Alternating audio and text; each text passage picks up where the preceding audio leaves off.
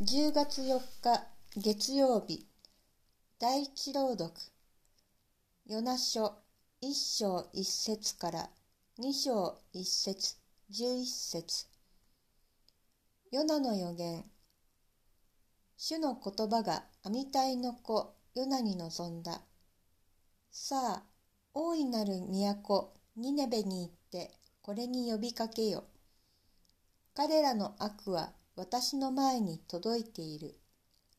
しかし、ヨナは主から逃れようとして出発し、タルシシュに向かった。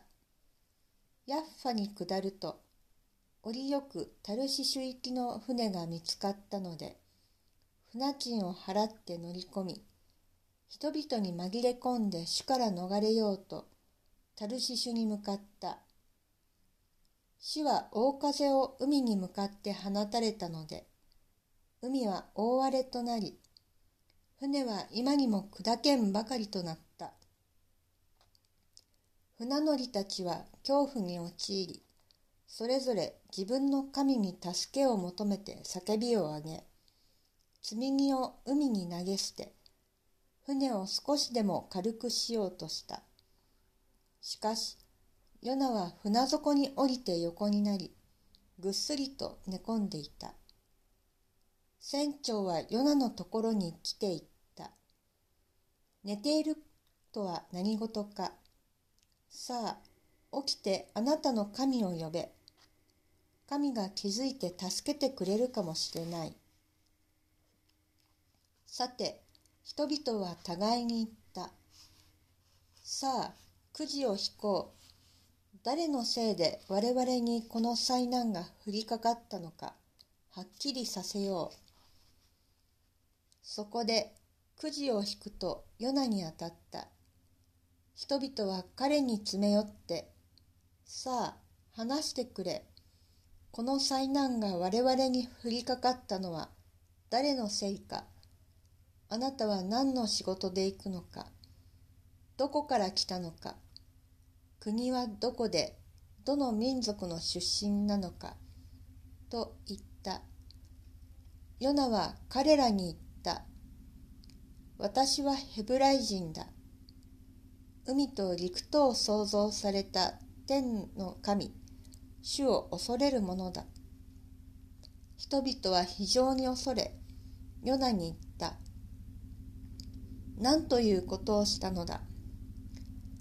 人々はヨナが主の前から逃げてきたことを知った。彼が白状したからである。彼らはヨナに言った。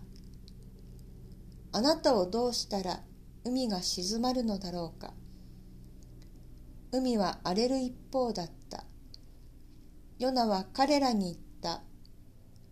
私の手足を捉えて海に放り込むがよい。そうすれば海は穏やかになる。私のせいでこの大嵐があなたたちを見舞ったことは私が知っている。乗組員は船を漕いで陸に戻そうとしたができなかった。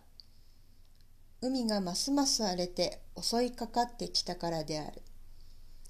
ついに彼らは主に向かって叫んだ。ああ、主よ、この男の命のゆえに滅ぼさないでください。無実の者を殺したと言って責めないでください。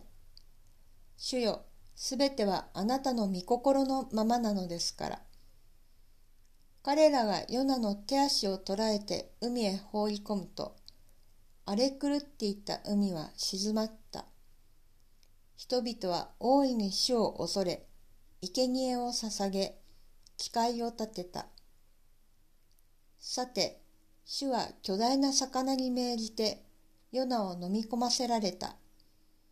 ヨナは三日三晩、魚の腹の中にいた。主が命じられると、魚はヨナを陸地に吐き出した。